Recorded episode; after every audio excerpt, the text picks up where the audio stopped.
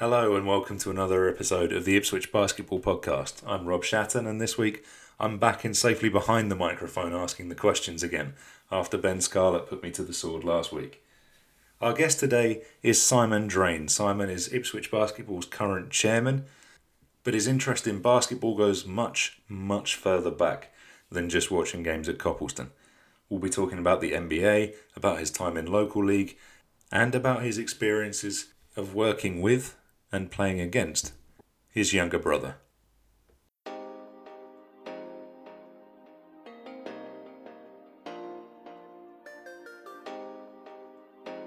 You are now listening to the Ipswich Basketball Podcast.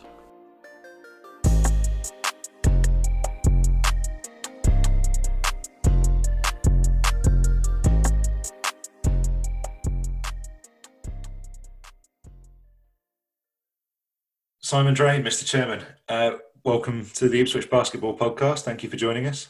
Thanks for having me, Rob. It's great to speak to you. It's been obviously a little while since we saw each other. Just um, how are you doing at the moment? Uh, yeah, bearing, bearing, bearing up, mate. The uh, family are all doing surprisingly well, really. But um, obviously, we'd all love to get out and, and see people again. But um, we're staying sane for now, mate. How about yourselves? Excellent. Yep, same here. Thank you. All safe and healthy so far. Good, good. Um, you found time during the current lockdown to become a bit of a Twitter video sensation. with with what? With what? It could be anything there. I, I, believe you were playing the evil genius in a video casting your team. Oh, yes. yes, that was the. Uh, I'll show you what you mean. That was uh, my boys. Um, just they put that all together on on uh, their iPhones, but after they did it, of course, they were desperate for me to try and get a retweet or a reply from Chris Hemsworth or Chris Evans, obviously Captain America and Thor, but um, sadly we didn't get anything back. But that would have made their year, I think. But no, they did a great job. That was good fun doing it as well. I think they both listened to the podcast, so we should be able to sort that out. Absolutely, mate. Yeah, that'd be great. All right, let's get into it. How did you? Um, same question we asked to everybody else. How did you get started in basketball? Mine was simply just, I started quite late, probably mid teens, really. Um, but it was just, I was introduced to watching Come Fly With Me and the Michael Jordan highlight videos. Uh, and then we had a hoop set up in the back garden, which I used to play with my mates. Nick was still a little kid at this, this stage. And, um, you know, he's just playing the garden, dunking and all this sort of stuff. And uh, it wasn't for a couple of years, really, I guess, before I actually joined a competitive side. Um, but that's that's um, I know it's a lot of people our age say the same thing, but it was it was watching NBA highlights really that got excited. You are I don't know if everyone will know this. Some one or two people around the club might have picked it up, but you are a little bit of an NBA fan. Yes, yeah, it's uh, especially at old school NBA, and I know everyone says that about their own generation, but um, old school NBA, some of these old '90s series with the, the Bulls and the Knicks and teams like that, even early 2000s with the Lakers and stuff. They were the they were the good old days. I think it's it's a little bit too powder puff for my liking these days, but um, playoffs are still great though, mate. Regular season, it's lost a little bit. I'm afraid it's, it's lost a little bit of interest in that, but the but the playoffs are usually pretty fantastic. I think that's a fairly common conception about the NBA. What what do you think when you watch a game from 2020 to compare it to the year 2000, for instance? What do you think has changed about the NBA? Well, again, Robert, I know it's what everyone says who's old enough to remember, but it's just the, the physicality. And I'm not saying you should go around taking people's heads off and stuff like that, and certainly you should never try and injure someone. But the, the way it's so soft these days, there's it, it just seems the, the game has also changed so much uh, in terms of obviously the three pointer. You know, there's there's no real centres in the league anymore. Uh, so it's so difficult to compare eras. But I just personally found it watching the playoffs in the 90s and the early 2000s. It seemed like every possession counted. Whereas now, because of the three point shot as well, and it's so soft, it's just they can rack up points so quickly and so easily and of course, you know, it's got to be getting on for half of the shots of threes now, and I just find that dull. I'm afraid. Most people around IBC will have seen you wandering around Copleston at some point wearing your Chicago Bulls hat. Yeah. How much are you enjoying The Last Dance? Uh, I think it's the best sport doc- documentary I've ever seen. Um, but then I'm biased, obviously. But it's obviously it's, it's like a trip down memory lane for me because I remember those days very clearly, and I remember I've still got you know video clips and magazines from back in those days of, of actually when those things they're talking about were happening. Of course, I went to see the Bulls play in 1997 twice at the United Centre as well, so it holds a quite a nice little um, you know place in my heart, so to speak, really. But it's not surprising. No- Nothing on the documentary is surprising me because that's sort of what I knew was going on anyway, as, as best as my knowledge at the time. But I think it's probably opening a lot of people's eyes to the real Michael Jordan, which that's, that's pretty much all I knew he was anyway, you know. I did not know that you'd been to the United Centre in 1997. How did that come about? Uh, I went with uh, a friend of mine, and I, I booked the tickets through a company which I, I don't think exists anymore, but it was a company called Dedicated to Sport, and it was the holiday was nine nights in Chicago with two game tickets and uh, and the flights there and back, and it was something ridiculously low. It was something like seven hundred and fifty quid for the whole lot, and it was we went to see Wow. Bulls, uh, what was the Washington Bullets at the time, now the Washington Wizards, and they had Chris Webber, people like that, you know, uh, which the Bulls won that one. And then the second game was Bulls Houston at the time. If you remember, the Houston Rockets had Olajuwon, Barkley, Drexler, a, a loaded squad. So we saw a lot of Hall of Fame players, a lot of great, great players, albeit from quite far at the back of the stadium, but it was still the United Centre nonetheless. That sounds incredible. I've somehow managed to know you for five or six years and not know that you'd done that. oh, no. That's because you're so much older than me, Rob. That you know, I thought you could remember Bill Russell and Wilt Chamberlain a lot more. Would I be right in thinking that had I known you at the time, it, I probably wouldn't have heard about anything else for a little while? Ab- You got that? absolutely, absolutely. No, mate, it, it was awesome, mate. It, was, it really was awesome. I was still, I was young at the time. I was, um, I was only twenty when I went, so it was quite an eye-opening experience wandering around the streets of Chicago with a friend of mine. And we were very naive, if I'm honest. You know, there were a few things we, you know, places we probably shouldn't have gone, and we were very lucky to to, to come away unscathed. But uh, but no, it was a, it's a lovely place. It was very very cold. We went in January, so it was it was like wind chill coming off uh, Lake Michigan was like minus 35 degrees or something stupid like that. But superb experience, mate. Really was. And if that was when you were 20, that's obviously you've only been playing basketball a couple of years by then, so you were still fairly new Yeah, absolutely. to, to playing the game, if not as a fan. Absolutely, and I, I, I sort of just recognised the opportunity to. I, I wanted to see these guys play. I knew they were never going to come over to Europe and play any games, and if they were, exhibition games aren't fantastic, are they? You know, so and it was a case of not going to get to see any playoff games, so let's just choose a couple of close regular season games, which ought to be quite good. Uh, there was another one when they played in between that. Uh, they played at Minnesota, uh, where we went and watched the game in Michael Jordan's restaurant. So we sat at the bar with a 25 foot screen behind the bar and watched that game. That was the game when Dennis Rodman kicked the cameraman. I don't know if everyone's aware of that, but those who are old as me will remember that one. It will probably be in the last dance at some point. Imagine. There you go. So, have you got a favourite five? Um, all NBA time? players, sta- a starting five of NBA players. All you time. Can't, you can't just pick the 97 Bulls. All time starting five by position. All time, all time starting five. Yeah, let's do five.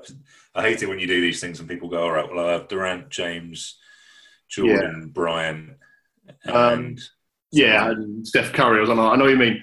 Uh, all time. Well, do you want to get offense or defense? um, a combination, I suppose. You need both. You need both to win a Okay, championship. yeah, I'll go. Uh, well, you got to go Magic Johnson at point guard. Anyone who says Steph Curry, no, they don't know what they're talking about. Um, Michael Jordan at shooting guard. I'll probably go. I'll probably go Kareem at centre. Centre's a difficult one because you got obviously Shaq in his heyday, early 2000s. and You got Olajuwon people like that, but I'd probably have to go. Probably have to go Kareem. I hate to say it, but probably have to go LeBron James at small forward. Probably Larry Bird or um, Tim Duncan at power forward. That sounds pretty good to me. I mean, Yeah, I think they're not losing, mate. They're not losing. they're probably not. I might, I might go Duncan and Bird and leave Yeah. Off, but that's uh, that's probably That small more forward's subjective. difficult. I know the, the youngsters today all love LeBron, but it's about how they would all fit in together, isn't it, as well? So, I suppose. But um, LeBron just needs the ball so much, doesn't he? Exactly.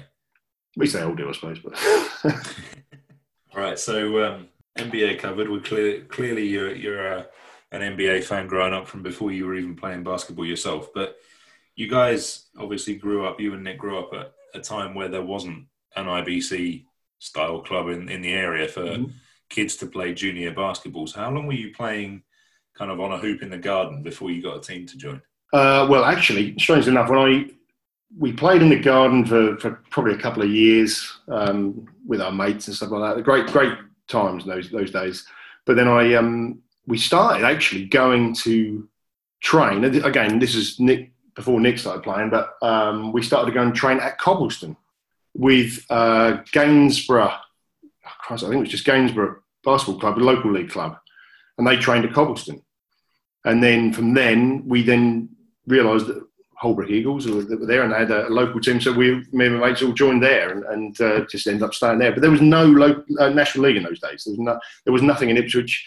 And even in those days, I'm not even sure there was anything in Colchester at that age. Because when Nick grew up, uh, he was steered towards Colchester by Garth McLean.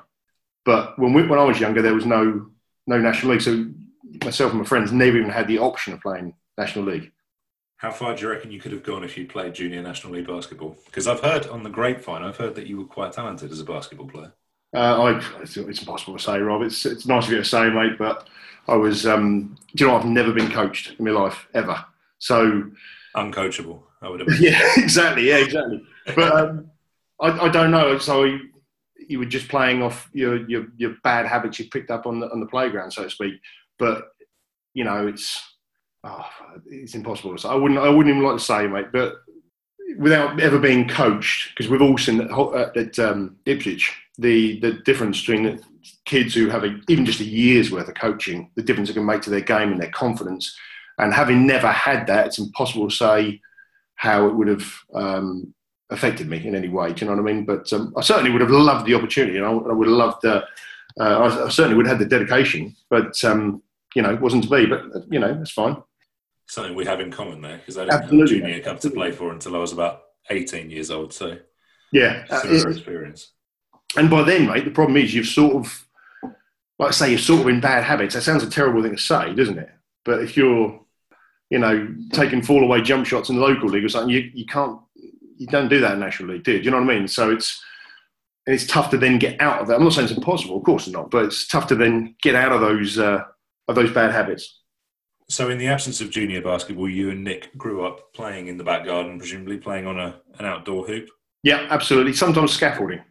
We would have. Um, my dad had some scaffolding which he borrowed off someone, which had a ladder, and we we took the, the the ladder, made the scaffolding so it was dunkable height.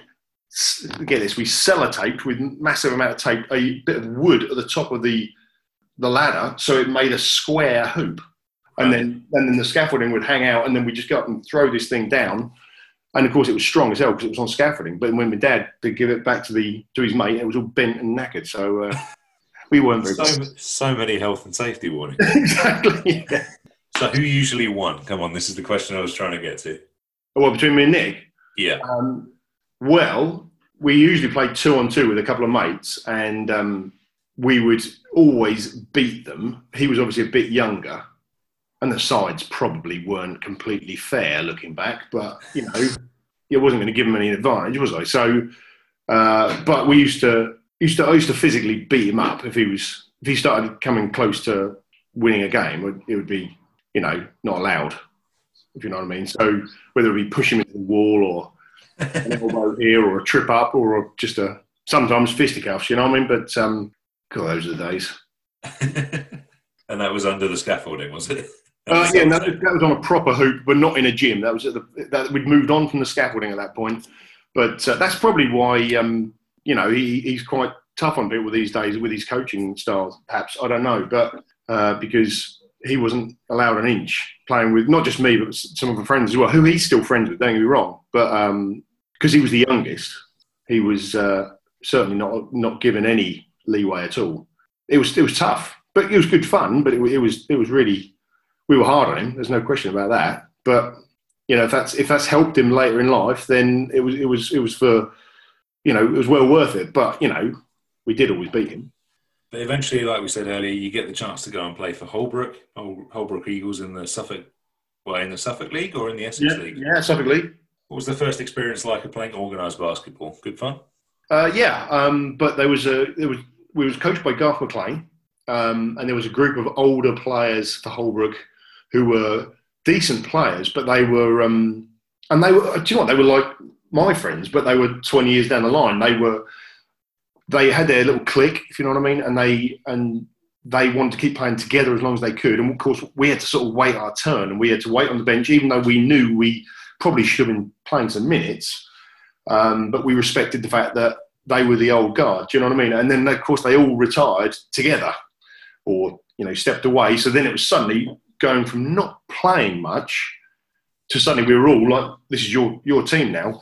And, and what actually did is when they left, um, I think the club was was probably going to fold, and because no one was going to because they were all living together, and so me and Nick stepped up and said, "Well, we we, we can't let this happen." So we we took over Holbrook Eagles, uh, and I suppose it was one fiftieth of running Ipswich Basketball Club, but it, it was it was sort of training in a way for what goes on now, I guess, on a very very small scale.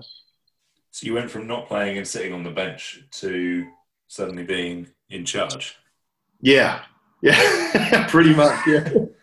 well, uh, obviously, given what you do now, you must have enjoyed your first taste of running a basketball club. But how, how did you find that at the time? Quite an adjustment. It, absolutely. Um, and I think it was like the first year, none of our results counted or something because we, we hadn't got our registration fees in in time and stuff like that. But we still played the games.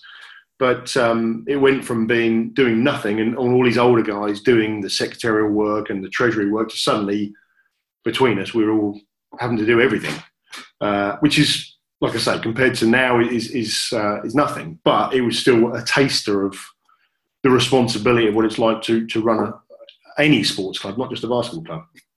You obviously, in the end, were involved with Holbrook for quite a long time, and it's a club that shared a good deal of names with Ipswich basketball over the last decade or so. Yeah, uh, it was um, over the years. We it was, it was my same group of mates, and we, obviously a few others came and joined and uh, and came and left over the years, I should say. One of notable name, of course, was uh, after a, a, few years of us running it was, was, Nick Newman because he used to play for Nacton, which is another local league club, and they folded, and he didn't want to stop playing. At the time, Nick would have been, I guess, he would have been about thirty-five, and he phoned us up and said, "You're the only other club I'd like to play for. So he and, and of course he played for us till he till he stopped playing himself. Which obviously now he's in his fifties. So uh, yeah, we've seen. So we we sort of went from little Holbrook Eagles to suddenly a lot of the players. And of course, Pab was there as well in those days. To then going on and I sort of stayed back for many many years because I was enjoying still playing, even well, even though I wasn't any good at that stage. It was still being around the guys and still being able to train and stuff like that. Whereas Nick and Nick Newman and that went off and went on to bigger and better things. What was it like watching the build up of Ipswich Basketball Club as obviously your brother got things started over there and got to the point of starting the academy and junior programs? It was quite it's quite something really because obviously I've been to I think every end of season do Ipswich Basketball Club have had since Nick's been involved, obviously. And watching uh, the progression of the club is a good way of telling how well it's moving on is, is by seeing the end of season dinner. And I remember those days when it was not many there and it was done in a small hall or or bar and to what it is now when we got 250 people there. So Nick has and he and the people he's been running the club with over the years have really progressed that a fantastic rate and to see where he came from in terms of just running little old Holbrook Eagles with me is um, was quite something, you know. So, but yeah, it's it's been quite magnificent to watch the growth of the club and going from running one silly little local local league club to running multiple teams within a bigger umbrella under a bigger umbrella. Then you know it, it's quite something. But obviously, he's had years of training now, hasn't he? Yeah, absolutely. Yes, yeah and I guess it's become almost second nature, sort of running that structure. He obviously has, has got you more involved over the last three or four years. Um, yeah. I don't want to talk about obviously the minutiae of being a club chairman because that could be quite a dull podcast. But um, what inspired you to get more involved with the club and take more of an active role? I was uh, sort of winding down my Holbrook Eagles days, and Nick sold it to me as look, the legacy of Holbrook Eagles is really Ipswich Basketball Club because so many Ipswich, uh, sorry, Holbrook players have gone on to Ipswich. Uh, and he was right to a, to a degree. So, um, and of course, the founders of Holbrook Eagles, uh, Garth and Bernard, were also heavily involved, or have been over the years with Ipswich Basketball Club. So it did seem right. And when it got to the point when I thought, well, literally, I'm not actually enjoying playing anymore because you get to that stage when you get old. And uh, and I came on board as with Dave Williams from Sportsmen East as a management team for the for the men's team, handling finance and stuff like that. Uh, and it just went on from there, and it's just slowly grown each year. The amount you get involved, I guess. And four or five years now of being involved as a member of the committee and now as chairman. What have been some of the high points for the club in that time? The one that springs to mind uh, is the year I when I took over from Catherine um, two and a half years ago. I think it was now when the women were going undefeated and winning everything in the cup final. It was that was just they'll never experience anything like that again. And I don't know if as a club we will, even though it was not quite the level they're playing at now. It was still an amazing achievement. Um, seeing the men's team do spectacularly well, even then when they had a, a dip of a couple of years, it's it, seeing climb back up again this year was was was lovely, and seeing probably probably seeing my son play, uh, and even when he was under twelve, winning winning an award there. So, yeah, I think they're probably three that sh- which leap to mind straight away, mate. So you've had the journey now from basketball fan, playing in the back garden, playing local league for a number of years, running a club, and now you're getting to watch Charlie's, like you say, play for IBC at a junior level. Mm-hmm. What's that like? What's that experience like as a fan and as a parent watching your son play basketball? It's great. Um, I try not to when I'm watching games uh, well, for a start, I say to him, I'm not going to come to all the away games at the moment because I think it's, it's good for him to sometimes be uh, know that he's just there with the team. Does that make sense? Yeah. Uh, and sometimes I think sometimes the parents there can be a distraction for the children, but on the sideline watching games at home games, it's been fantastic, and it's sometimes tough to bite your tongue and, not shout instructions. But I, I never want to step on the toes of any of the, the coaches. But all you need to do is you know, to hype yourself up, you need to sit next to Rich Liddimore for five minutes, and, and that'll get anyone hyped up. it must be. I, would imagine it's times like that that inspire you the most for my next question. But yeah. have you ever thought about sitting on the other side of the floor and, and doing some coaching for the club yourself? Yes, I have, but I hate to. to I know you use the old classic excuse, which you've probably heard a thousand times, but it's knowing what amount of time I can give up and I wouldn't want to do it if I could couldn't go all in. Does that make sense? Um, that's completely fair. Yeah, I don't know if everybody. And, I know there's others who are exactly the same boat as me, and I know there's others who have done it for a year and then realised the amount of commitment and thought, I, you know, I'm, I'm going to have to step away again, and I wouldn't want to do it and have to do that. Do you know what I mean? And that's not certainly not knocking anyone who's done that. I would just, if I was going to do it, I'd like to get a, go all in, and at the moment, I just I just can't can't commit to that, Rob. I'm afraid. Because I'm, I would imagine a lot of people around the club know this, but you do obviously run your own business at the same time as yeah being chairman yeah. of IBC. So yeah, exactly. Which again, I know other people do as well, and it's certainly um, not meaning to insinuate I'm busier than anybody else or anything like that. It's just. Uh, the boy, both my boys do other things as well. So we we find ourselves chasing around, as a lot of parents do, from various clubs, not just Ipswich Basketball Club, to other things they do. And before you know it, you just never get a chance to to to sit down yourselves. And and and I think that's something that I'd, if I did something like that now, it would potentially put even more strain on your time. Certainly, wouldn't it? Absolutely. So with the the family links, obviously that you've got, um, mm-hmm. not just Charlie but Nick as well yeah. But with your responsibilities to the club and with the great deal of time that you spent around the club, what is it that you think makes Ipswich basketball special? Uh, it's it's definitely the, the, the the family atmosphere. I know it's the um, the motto, if you like, of the club now, but it definitely is that. There's some absolutely fantastic people around the club who are now become great great friends as well, and who I really enjoy seeing every week.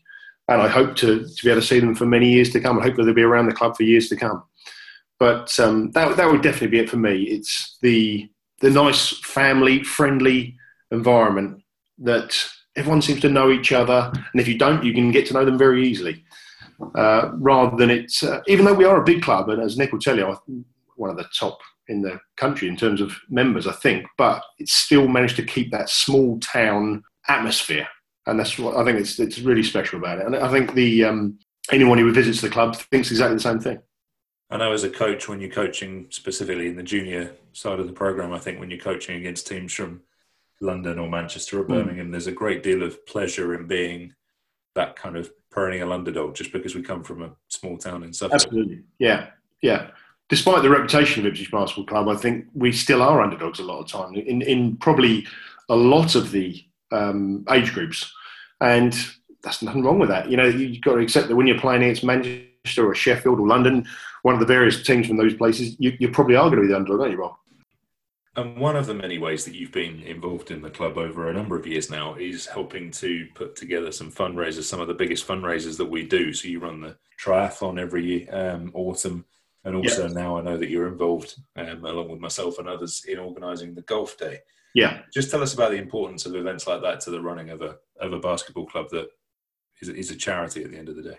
They're hugely important. Um, the golf day is always a, a great day out. It's good that you can invite corporate sponsors or potential corporate sponsors as well. Um, and that, that's good because it's aimed at the non-basketball players, if you like, you know, the, the other parents or even parents' friends. Um, the triathlon has always been, it's a big event, but it, it's always been quite a good earner.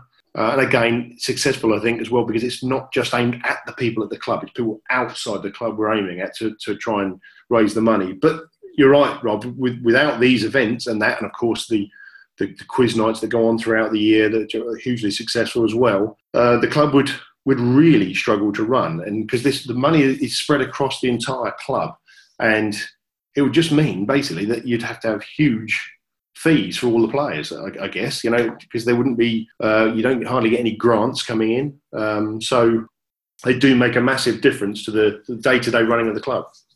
So let me finish up with this. If I was to give you one pair of basketball tickets tomorrow. Mm-hmm. Let me say I can give you a choice. I'm going to give you a pair of tickets to go and watch a Bulls game at the United Centre. Yep. Or I can give you a pair of tickets to go and watch an Ipswich basketball team in a national final. Which one? which one are you taking?